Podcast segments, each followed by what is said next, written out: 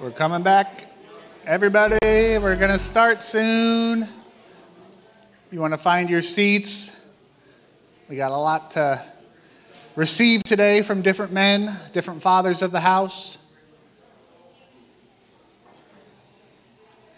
So, uh, the first person that we're going to hear from is Jacob Beers. If you want to head on up. So, J- Jacob won the last man standing yesterday with the water balloons. Um, and he got, in my opinion, the best prize that was available. It was a hot potato that like electrocutes you. You know, like, so there's no more guessing anymore or lying on who it lands on. Whoever it lands on, you get shocked. You know, uh, so here's Jacob. Hey, how's it going? So I wasn't nervous at all about getting up here and sharing until like last night, and then all of a sudden I got super nervous. And uh, when that happens to me, I have this tendency to like completely go blank on everything that I knew that I was going to say, right? So I'm going to go ahead uh, and tell you the end of like the important thing that I want you to get, in case I blank at some point, and then we'll go back through and I'll explain it. Okay. So, uh, I have a, just something that I want to encourage fathers and men with this morning, uh, which is that uh, no matter what happens, just keep on going. Okay? Um, God has given you, He's called you, and He's given you what you need in order to sow into the lives of the people around you, the ones that you're responsible for, and uh, they need you to uh, keep playing the game every day, right? Okay, so now, assuming I don't go blank partway through this. Um, how many of you have seen the movie Jumanji? Okay. Yeah, that's a good question. So, uh, the new ones with um, a bunch of people in them are really funny, but we're not going to talk about those. We're going to talk about the 1995 one uh, with Robin Williams, right? Okay. Yeah. How many of you have seen that one specifically? Okay. So, I was um, praying and talking to the Lord a couple weeks ago about what I should be sharing about because uh, I didn't really have a good idea. And He brought up the movie Jumanji for me. Uh, and He helped me to realize that that's actually totally a movie about fatherhood. How many of you already knew that? Okay, good. When I was talking to God about it, I was like, it's about fatherhood? Okay. I went back and watched the movie and then I felt like, oh, maybe uh, this is so obvious that everybody else knows this and I'm late to the party. and uh, I'm going to feel bad if I stand up here and explain something that everybody else already knows. so, okay. Um, in the movie Jumanji, just to give you a brief uh, go through of it for those who haven't seen it since 1995, um, Jumanji is a board game, right, that has like magical powers. And when you play it, our world begins to interact with the wild world of Jumanji, and lots of things that want to kill you come out of the board game, right? And you have to keep on playing the game until you win, and then all of the bad things go back. Well, at the very beginning of the movie, uh, a boy and a girl, Alan and Sarah, um, end up playing the game, and uh, a bunch of wild things come into the world, and then Alan uh, rolls the dice, and he gets sucked into Jumanji, um, and trapped there for 26 years, right? Well, the board game gets buried. It fast forwards to the future, and um, another boy and girl, this time brother and sister, um, move into the house of that boy, and they find the board game Jumanji, and they decide to play it. Well, in the course of them playing it, a bunch of wild things come out and try to attack them, and they barely survive, right? And then at one point, Judy, the older sister, rolls the dice, and a lion comes out and jumps out and tries to eat them, and they're running away, and it's got them cornered in their house, and they're about to be eaten. And then all of a sudden, this jungle man comes out of nowhere and rescues them from this lion, and it turns out to be Alan, who had been trapped in Jumanji for 26 years, right? Uh, he rescues them, and then they have a little bit of uh, relief from the things that are trying to eat them, uh, and they have a chance to dialogue a little bit.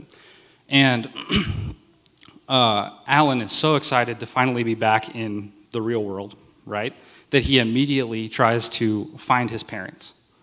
Um, and he is uh, really saddened to find out that they've passed on, right? That he can't go back to being a child anymore, right? He can't pick up where he left off.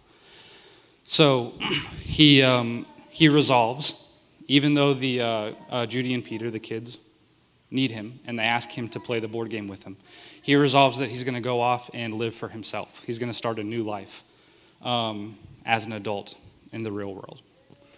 But uh, as he's preparing, he goes the, into the kitchen and he tries to get a snack and he's preparing to go out on his own and take care of himself.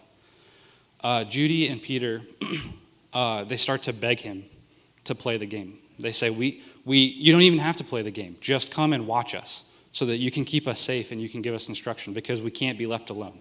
We need you to be here with us. And he refuses and he says he's not going to do it uh, until Peter uh, starts to use reverse psychology on him. And he says, like, you know what? We don't really need you anyways. You know, you're clearly scared. So we don't want somebody scared backing us up anyways. We'll just play on our own. And Alan, having lived in the world of Jumanji for 26 years, gets offended by this. And he says, Oh no, listen, you don't know what's in that board game. I've been through it. I'm going to be there with you because you'll die without me. And he agrees to go and watch them, but says he's not going to play the game. Uh, and, you know, then Judy and Peter have a moment where they realize that they outsmarted this guy, and they're really proud of themselves. So they go off, and they start playing the board game, and they try to roll the dice, and they find out that they can't play the game anymore. It's not responding to them. It's at that moment that Alan realizes that he has to play the game. He can't leave Judy and Peter to their own devices to play the game on their own. He has to participate. They, they can't finish the game until he continues with them. Um, so he agrees finally to play the game, but he also says that he can't do it alone either. Um, he shows them that there's a fourth piece on the board, and that that's the piece that Sarah, the girl that he started playing with 26 years ago, um, uh, that was her piece, and that she has to play for that piece as well. So they go and they find her, and they find out that she has been uh, traumatized by the experience of playing Jumanji and watching Alan be sucked into this board game, right? Well, uh, fast forward a little bit. They finally get a hold of her and they convince her to play the game. But she has a moment where she starts to confess some of her fears. And she turns to Alan and she says, Listen, I can't play this game because I'm afraid of um, what happened to you happening to me. What if I get sucked into this game and I get lost for 26 years? And Alan turns to her and he says, Listen, that's not going to happen. Okay? Not because I know that you're not going to get sucked into this board game, but because even if you do, I'm not going to abandon you. I'm going to keep playing the board game until it's finished and we'll win the game and you'll come back out. All right. Okay. Well, at that moment, all four of them have committed to playing the game, right? Now, Alan and Sarah were little kids, and he just got out of the jungle for 26 years. And uh, Judy and Peter, the siblings, uh, they're actually orphans, right? At the beginning of the movie, you find out that their parents had died um, and that they were trying to um, uh, figure out life uh, without the parents that had raised them. But here, in the middle of the movie, we find that they've formed a family, right? And that Alan, even though he um, doesn't really have a, a mindset for how to be an adult, right? Because he was living as a kid in the jungle for so long, he's choosing to put those things behind him and lead the family that he has, right? Anyways, we move on with the movie. There's, I, I, there's like so much good stuff in this movie that I'm trying to compress it really hard. Um, but, anyways, we get to the end of the movie, and uh, uh, one thing that's awesome about Robin Williams' character, Alan, is that he just consistently has opportunities to uh, throw in the towel, to say that this is too hard, to just try and get things over with, or whatever. And he always reacts with uh, compassion and encouragement and taking personal responsibility for his faults, right? He's not perfect, but he does always play the game, right? And that means he always plays Jumanji, but it also means that he always uh, is the dad that he needs to be, right? So we get to the end of the movie, and uh, everything's falling apart. The, the board game Jumanji is about to win, right? So, uh, uh, Sarah has been uh, like the sand, the floor turned into quicksand, and she got stuck in it. Uh, Peter tried to cheat, and he got turned into a monkey. And uh, Judy got shot by a poison flower, and she is on the verge of death, right? And all that's left is Alan. Um, and he's on a cliff. Um, the house is like breaking apart. There's a gigantic earthquake, all this stuff. He rolls the dice, and it lands on the exact right number. And his piece moves on to the center of the board, and he wins. And he shouts, Jumanji, right? And uh, um, there's like some cool 1995 CGI. And uh, uh, all of a sudden, everything gets undone, and it's back to him and Sarah as teenagers playing this board game. And all of the wild, bad things that have been terrifying everybody have been reset and they're all gone.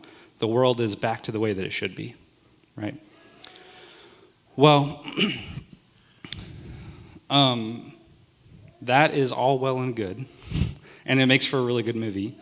But unfortunately, in our lives, and I'm sure that you fathers can understand this, fathers do not always win their game of Jumanji, right? Sometimes in our world, the board game does win.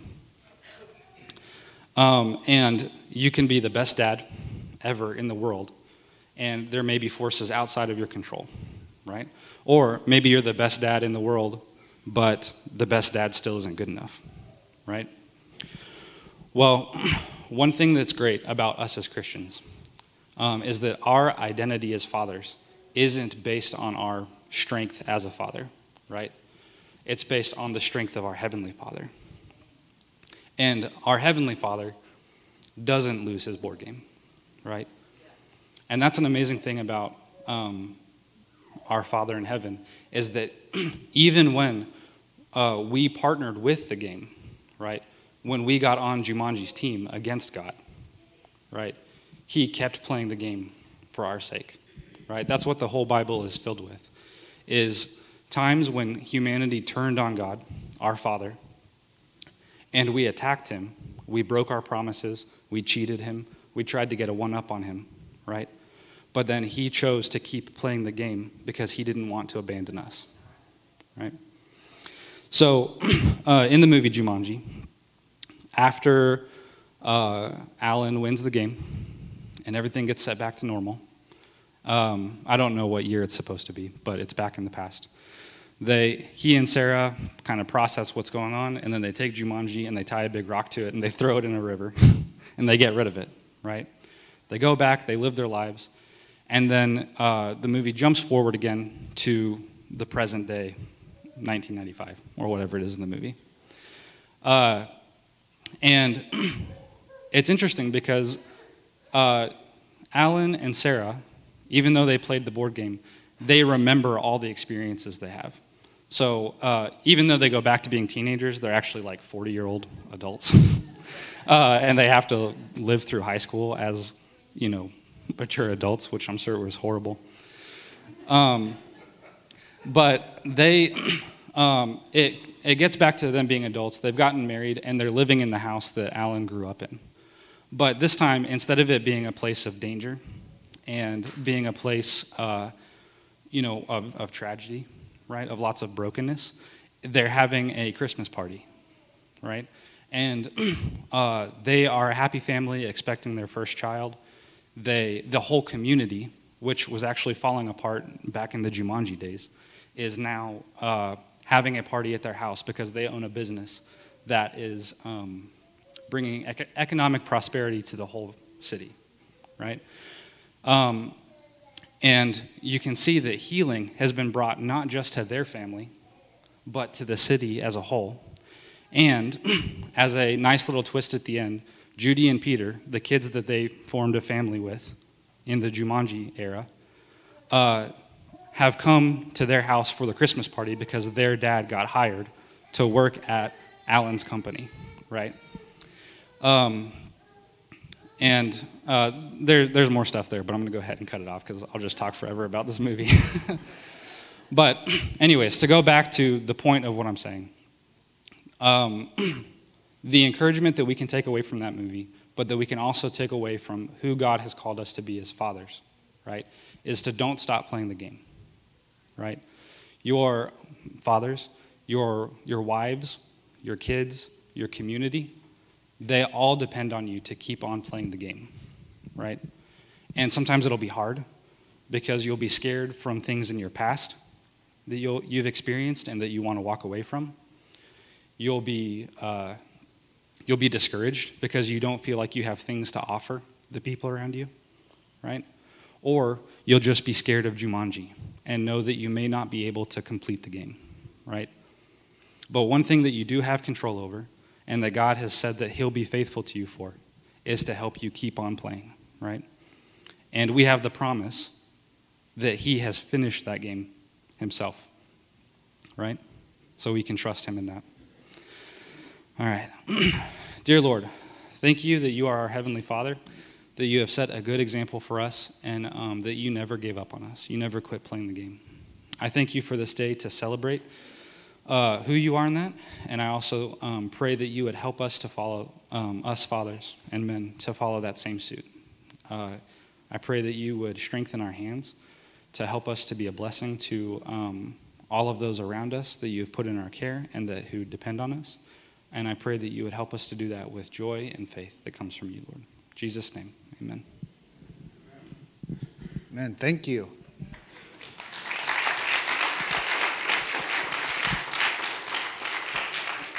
The next person we have is George. Is he in here? Oh, there he is. Okay, good. So George, uh, he won. We, you know, we had two massive slingshots out there yesterday, and he won the game of getting it closest to the other opponent's slingshot, and he got a really sweet hunting knife or you know, big old knife. So that was his prize yesterday. The best knife ever. Best knife ever, Matt. Good morning, everybody. Whew. All I want to say is that as a father, I need this every single day. I'm not trying to endorse Mountain Dew, but I do need some Mountain Dew every now and then. Uh, um, uh, to say that I'm, I'm nervous is an understatement. Um, I'm not really used to speaking in front of people eloquently, but I'll do the best that I can today. It is Father's Day, and I have a lot of children. yes, amen. I am blessed. What they say, um, my quiver is full, overflowing. It's not pressed down or shaken together, it's just running over. Um, so I am blessed. So Jacob asked me, I think a couple weeks ago, if I would be willing to to speak on Father's Day about you know what fatherhood means to me, and and I agreed to do that. And so I thought, yeah, you know, I'll make this whole speech, and I'll come up here and I'll deliver it, and you guys will be like, yes, that's the meaning, and everything you know will be understood in that moment. And then life happened. You know, you got work, you got kids, you got bills all those things that take the place of you doing what you should be doing. And you can't take care of yourself. So i didn't get a chance to write anything out yeah um, yeah and my wife told me this morning and she's like hey babe you know what you're going to say i said um, no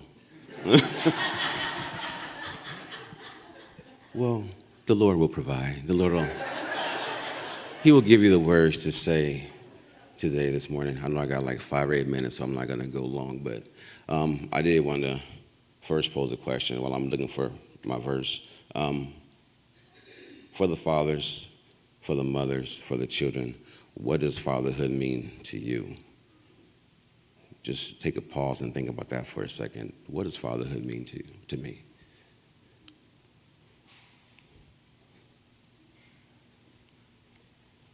Okay, when you get that thought inside your head, let it kind of sit right there. I'm gonna read a verse, um, John 3:16, probably one of the most important verses in the whole entire Bible. Um, and it's kind of funny that I'm reading this and I'm using this as as my base today. It's funny because my daughter and I, one of my daughters, I got six daughters and one son. Um, we were listening to, was it, um, it a YouTube channel that had Bible verses to sleep by and just kind of like you know like sleep in peace and you know have all the you know God's word speaking to you while you sleep. And we were driving, so like you know we weren't sleeping, but we were driving, and I just played it. so we were driving, and you know they're saying verses, and I was you know saying them out too. That's something that my dad gave to me when I was a kid. You know, he made us learn the Bible. He made us, you know, practice it, memorize it, and all those things because, you know, he wanted us to have it inside of our heart so that we wouldn't, you know, stray too far away. Though we strayed from that, it always brought us back. It always brought me back. So we're, you know, it's going along, and then, you know, it gets to that, to this verse here. John 3:16. And you guys will probably know by heart because we are raised like that. For God so loved the world that he gave his only begotten Son, that whosoever believe in him should not perish but have everlasting life. I'm going to say it one more time. For God so loved the world that he gave his only begotten Son, that whosoever believe in him should not perish but have everlasting life. When that verse came on, after it was over, I paused it and I asked her, I said, Hey, Janessa, what does that mean? And she was like, Well, it means that God gave his son, but we're his children too. God didn't have any children. I said, But yes, he did. It was Jesus.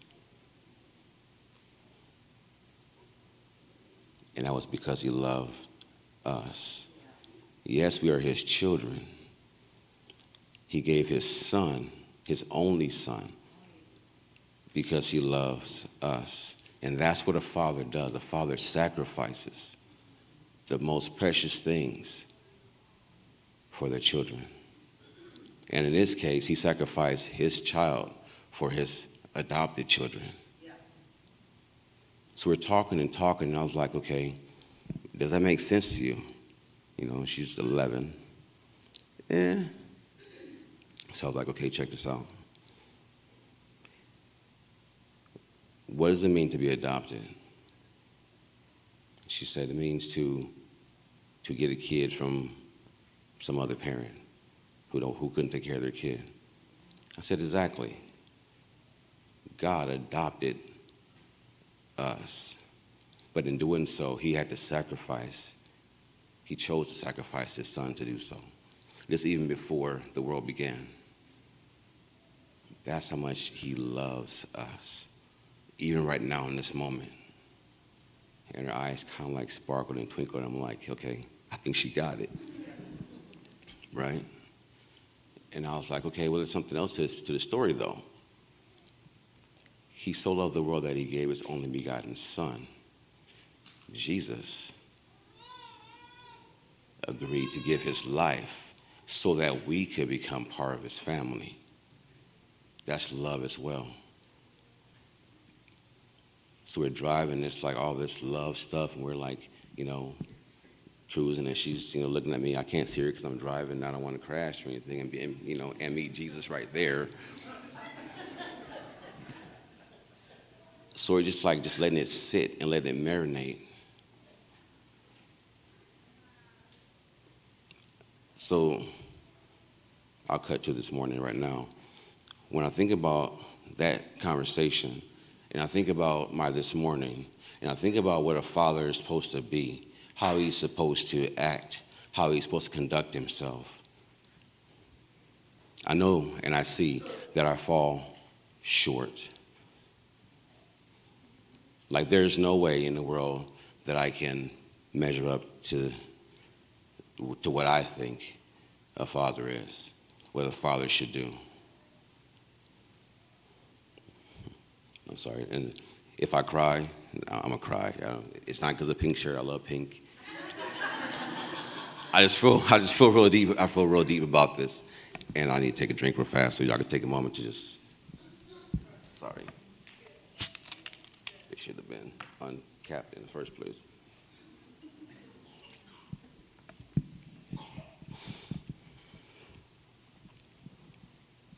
But I know I'm not going to measure up. And I fail so many times. And I can't compare to what I think fatherhood is. Because we all have our ideas of what a, what a real father should be and what a good father should be. You know, we have our pictures of like back in the day when we used to watch Family Ties and, you know, Diff'rent Strokes, and those dads are all like, you know, there with their kids and they're spending time and they're going camping and going fishing, and it's like all about your kids, and, you know, and and they're working, you know, you know, and they're like all relaxed and there's no, there's no like bags in their eyes. They're just like, hey, let's go on a trip to so and so and let's just, you know, but let me work this, let me work these, you know, 50 hours and then we're still going to do these things. So that was, you know, my idea what a father was and what a father does and all those things. And, you know, I can't compare to that. I can't compare to that. I can't compare to, to the sacrifice that God gave to make me his son. And in that, like Jacob said, there's grace for us. We're not always going to get it right. You might never get it right. In fact, don't even plan on getting it right. don't even plan on it. Because when you think you're going to get it right, there's a piece inside there that's not right because it's you thinking that you're going to get it right, and God's thoughts are above our thoughts, and He has a plan. His ways are above our ways. He has a plan.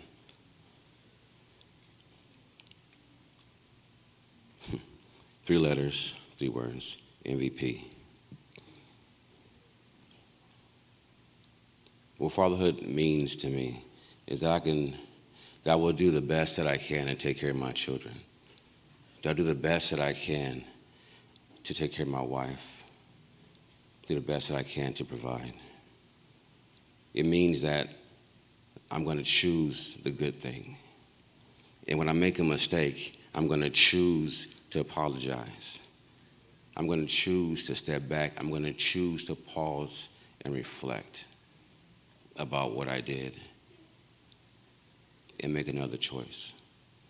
A lot of times, when I chose to do something or just something happened automatically, it's like you can see yourself being an idiot, pardon my language, and you can see yourself triggered, or you can see yourself talking in a certain kind of way to whoever it is, whether it's your wife, your kids, or at your job. And it's like you have tape over your mouth, or like in the movie, um, in the movie The Matrix, right? Remember how they like erase his mouth? That's how I feel like when I'm when I'm yelling or whatever. I'm over here like like like stop like dude stop. Just love your kids. Hold your kids. They love you. They want you.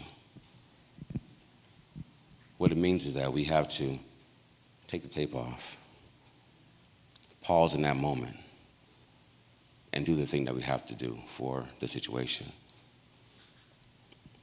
And the v the value.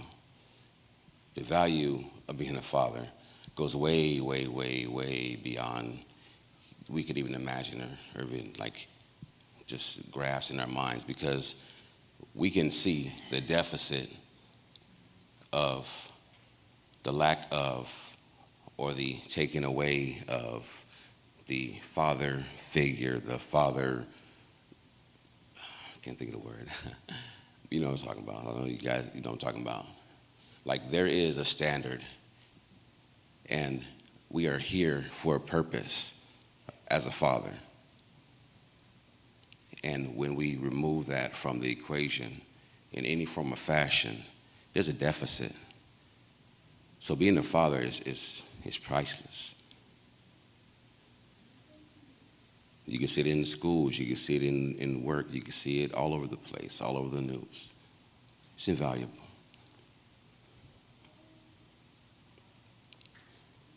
And I get to P, the purpose the purpose of being a father. It kind of goes with the value, it kind of goes with the meaning. The purpose of being a father is that we're given others. We're given our children. We're given our co-workers. We're given our wives. We're given The purpose of that is, is to is to is to let people know, let people see God's heart through us. Our purpose is to, you know, be fruitful, multiply, and subdue the land, and all those wonderful things. But it's we're here as a mirror of, of, of God's love to reflect on everybody around us. Yes, some of our mirrors are cracked, but even a cracked mirror shows a reflection. Even a cracked mirror shows a reflection. There's all kinds of cracks in everything that we do, and we're not going to be perfect.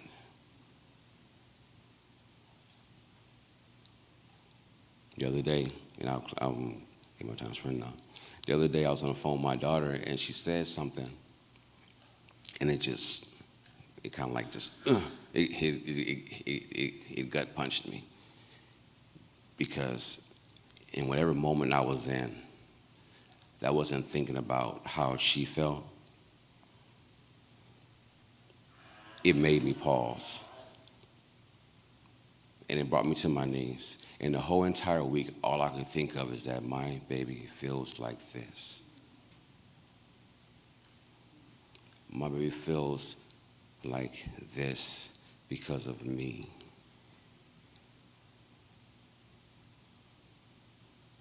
I did not, I do not ever want my children to feel like, whether it's, I'll just be real, unwanted, good enough because of me. And when I think that I am doing all the right things and I get them all the right stuff, but it's not with me in it, then all that stuff doesn't mean anything.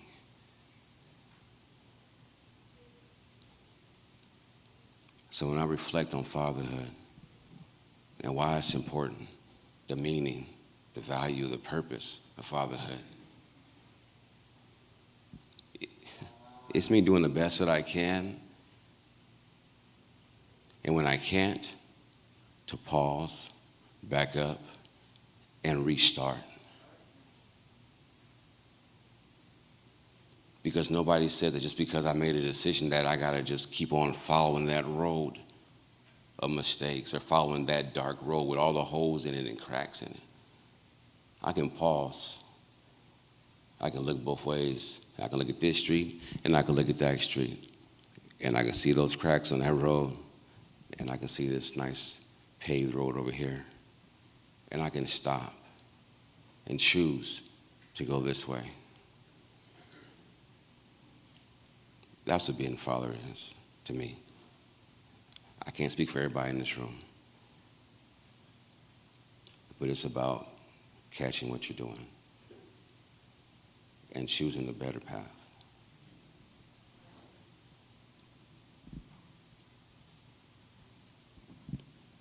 I'm closing prayer. Dear Heavenly Father, I just thank you right now for being the number one Father.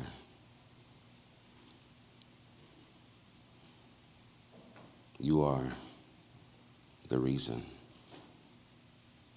You are the purpose. You are the meaning. You are the standard. And even though we fall short of being like you, you already know. You've already made a way, and you've already made a contingency plan for that. Lord, as a father, I just thank you for being my daddy. Being a daddy that holds me in your arms, being a dad that holds every single tear, being a daddy that doesn't condemn me for the mistakes that I make, being a daddy that allows me to choose and allows me to choose again the right path. Thank you for the billboards that say, turn around. Go back. Your exit is here. Thank you, God, for all the the hints. And Lord, I pray for all the fathers in this room. I pray for all of them, Lord, that they'll hear what you have for them to hear and what I'm saying today. And that they'll be able to pause, step back, and make a better choice. Lord, that they would listen for your whisper and not for the earthquake, and not for the wind, and not for the fire, because you're not inside that. But they would pause and they would have to incline their ear to hear what you're saying, forcing themselves to stop, because that's where you are. We thank you, Lord, for your great sacrifice in making us a part of your family. Show us how to be like you. In Jesus' name, amen. Thank you, George. Randy, if you want to start heading down, Randy's up next.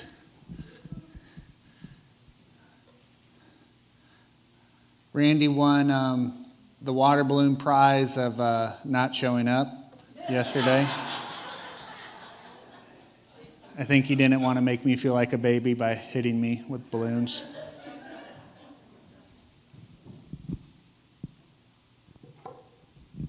just in case.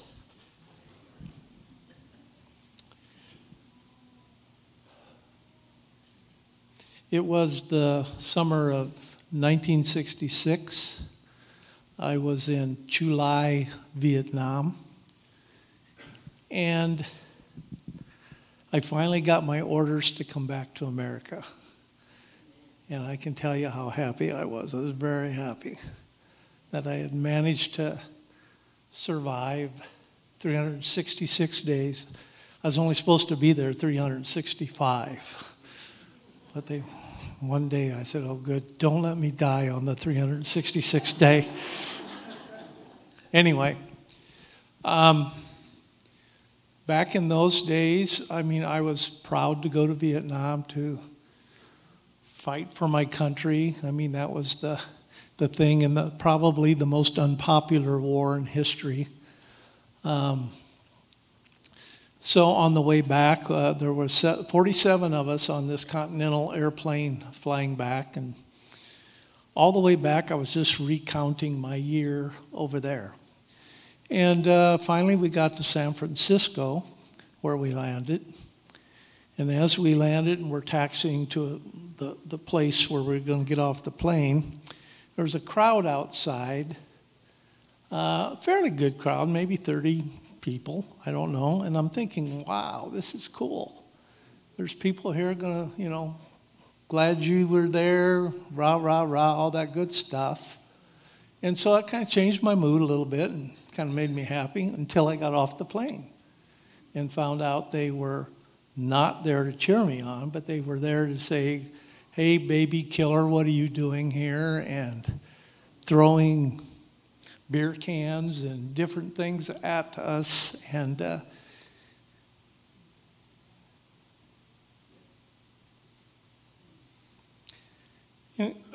anyway, it was uh, pretty tough. And what happened to me in like a nanosecond was I suddenly hated America. I mean, you go from here to there like that. So I'm on my way back to Omaha, Nebraska, where we lived at the time. And uh, on the way back on the plane, this hatred even grew more. I have made up my mind at that time, that short four hour flight, to, as soon as I got out of the Navy, to move to another country. And I was dead serious. Why would I want to live in this country? So um, when I got off the plane, I went right from the airport to where my dad works. he worked at a kind of a grocery store. He was a meat cutter called Buffett and Son Grocery. And I went in and he spotted me. This is really hard. I thought it'd be easy. Uh, he spotted me and he came running around the counter in the middle of this store.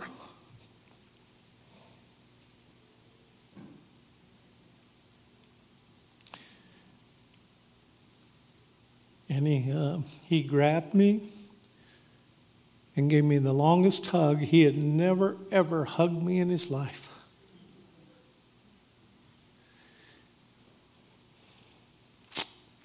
He never told me he loved me, but yet he was a good man. As I found out more about him throughout life, I found out that he didn't, didn't know how to love. He, was, he grew up with parents that farmed him out at the age of seven. He had no parents, so this is who he was. But that same nanosecond that it take, took me to hate America, a hug from my father changed all that.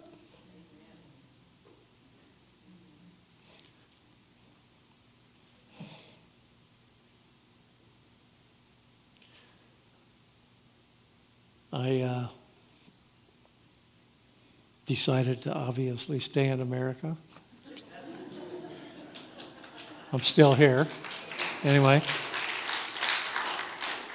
But it, it showed, you know, to have a, an idea of who your father is and have a wrong idea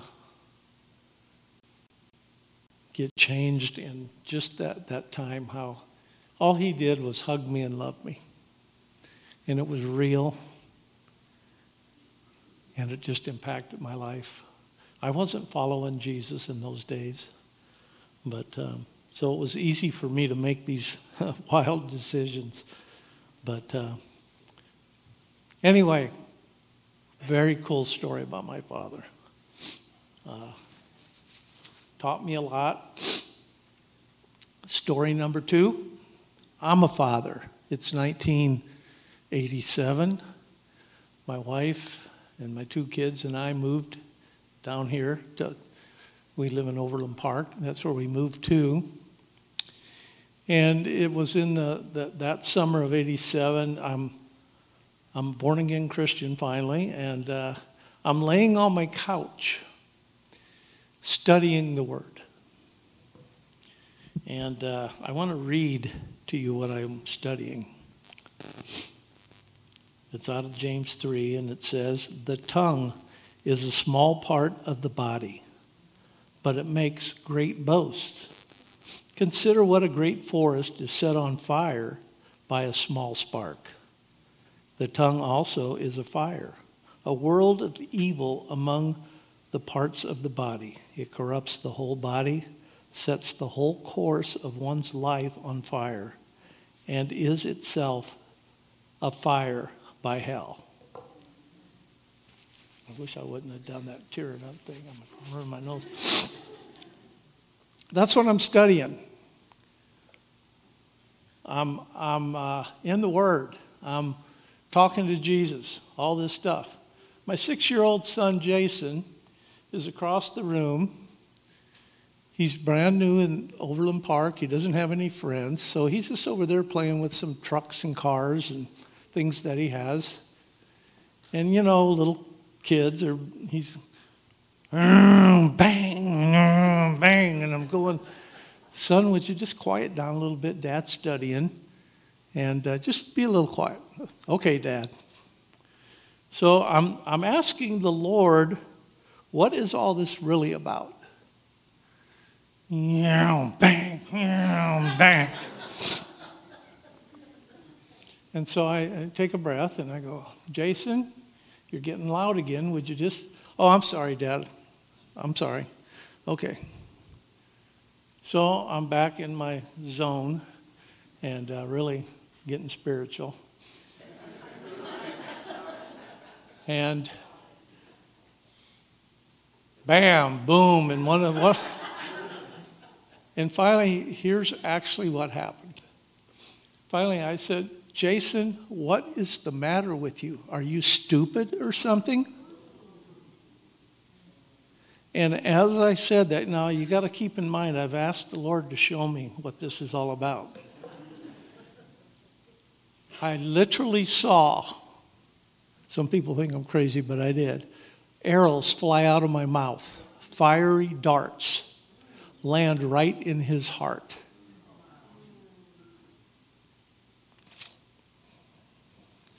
And what he did next is he, and, and God wouldn't let me off the couch right away. It was like he was pushing me down. My son picked up his cars very carefully, cuddled him in his arms, got up very slowly, hung his head, and walked to his bedroom.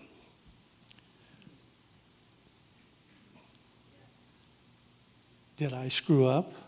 yeah. Yes, I did. And so, as I laid there for until the Lord released me, I knew, of course, what I had to do. I had to go talk to him and, and change this thing. I walk in the bedroom, he's sitting on the corner of his bed, head hung, turned away from me.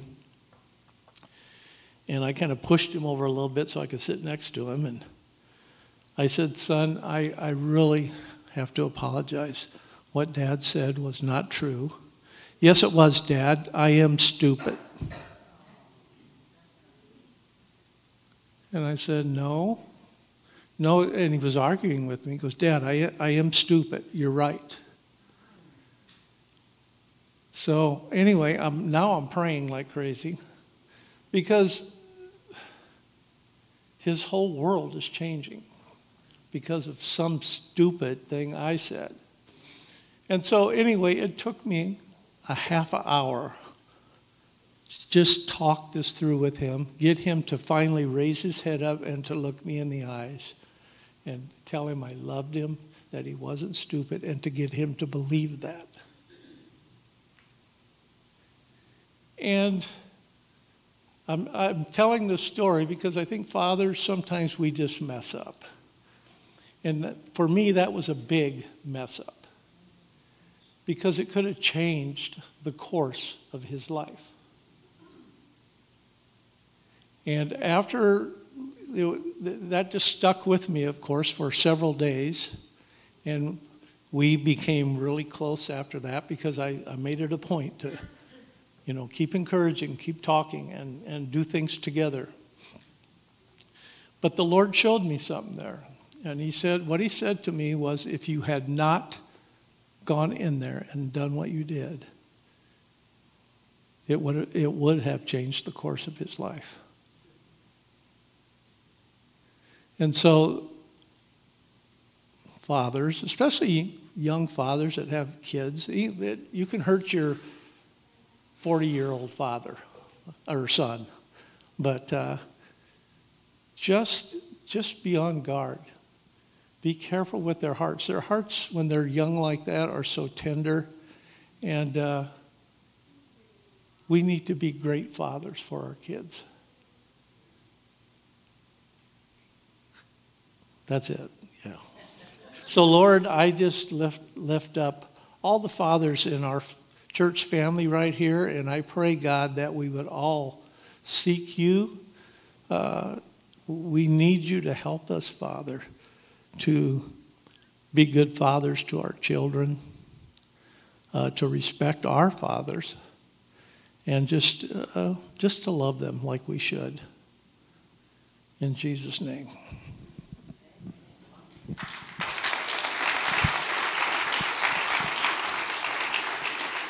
Matt, you want to come on up? Matt won the getting his name drawn out of a bucket because his was the only name that was left, and he won a tumbler with uh, Kairos name on it and Chiefs colors. Which was a miracle because I've never put my name in the bucket. Woo! Bless the Lord. Yeah. I think I can squeeze it all within at least 45 minutes. No, I know. After three, you guys are like, oh no, here comes a fourth. No, it's good. Thank you guys for sharing the words today. Good words. Enjoyed hearing your hearts. Blessed. I know George is probably back downstairs again. Yeah. uh, Jacob serves in Beacon, our youth ministry. George serves everywhere and downstairs, mainly in Spark. And Randy is one of our elders and uh, just has served in probably almost every area of the church at some point. I think, not kids, well, giving leadership. not kids. Oh, Natalia.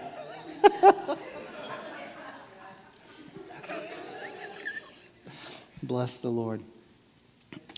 Uh, 1 Corinthians chapter 4, verse 15. I want to read this and I want to talk a little bit, but I also want to uh, do two things before. I won't go long. I'll be like five minutes is all. So um, I wanted to, uh, it's not only Father's Day, but I also wanted to just note and emphasize to you guys that it's also Juneteenth which is the uh, celebration of the final group of slaves in the United States finding out that they're free. And it was enforced by a general coming over and riding, riding horses into Texas and saying, okay, guys, it's done. You're going to follow this. They're free. And that happened on June 19th, uh, 1865, if I have the last year my date. So we just want to make mention of that. And we are so glad that uh, just the horror of slavery ended and uh, we are working towards ending its influence in our lives and in our culture every way possible.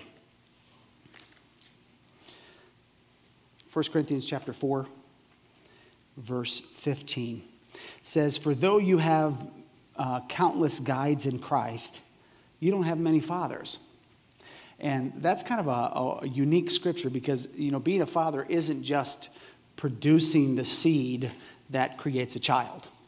Being a father is uh, a place that you grow into as a man, and uh, it represents the Father who's in heaven. And I just wanted to give you just a few little things about what I feel a father is. Um, I think a father is those that lay down their lives uh, to make someone else's better. So it comes from a place of strength. I think you have to be strong to be a father. I don't think you can come from a place of weakness to be a father. So if you have areas of your life where there are weaknesses, that's what it will hinder you in being a father. And but you know, the Father in heaven is the strength that you can go to, and that's the great thing about it as men is I can take my weakness to the Father, and He strengthens me to be able then from that be able to pour out of my strength and to serve and to pour and build up others. Fatherhood is all about building up others. And often we set aside our side, we, we sacrifice, just as the Father in heaven sacrificed for us, we sacrifice so that they can be built up. We're willing to lay down what's precious to us so that you can find uh, the preciousness for yourselves. Just as the Father in heaven laid down his only begotten Son, that whosoever believed and received could find eternal life. That's what fatherhood is. And we strive as men to become and to grow into all of our lives, further and further, grow into better and better fathers. It's something that we're called into. Fathers create, fathers foster or build up, fathers sacrifice for, and fathers release. Fathers don't hold on to. We don't get our identity from those we bless. And the only way we can, as men, grow into better and better fathers is to go to the Father and keep that relationship going because He's the one that inspires us, equips us, challenges us, and encourages us in our manhood and in our fatherhood. So let me just pray over you. Father, I thank you, Lord, for each and every man here, each and every father here, that they would walk in the fullness of their fatherhood, Lord. Lord, that they would be uh, willing and able to take every weakness they have to you, Lord Jesus, and that you would strengthen them and pour into them, Father. That condemnation or guilt or, or fear of failure or any of the things that would hinder them wouldn't keep them from being the fathers you call them to be. Lord, that they would find their strength in you, Lord Jesus, and you would show your all sufficiency, Father.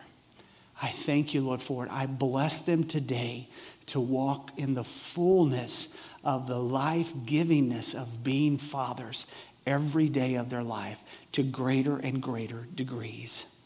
I thank you, Lord, for that. Papa, thank you. Abba, thank you. In Jesus' name, amen. So we're going to close out our service here, but to do that, I needed to read at least uh, one or two dad jokes.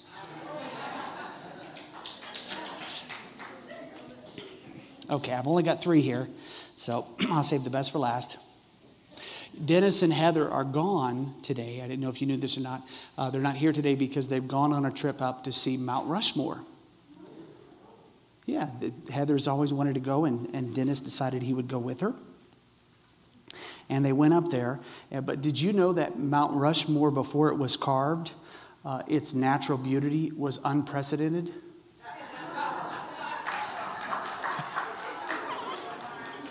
You can use that, Ben. That's bad, isn't it?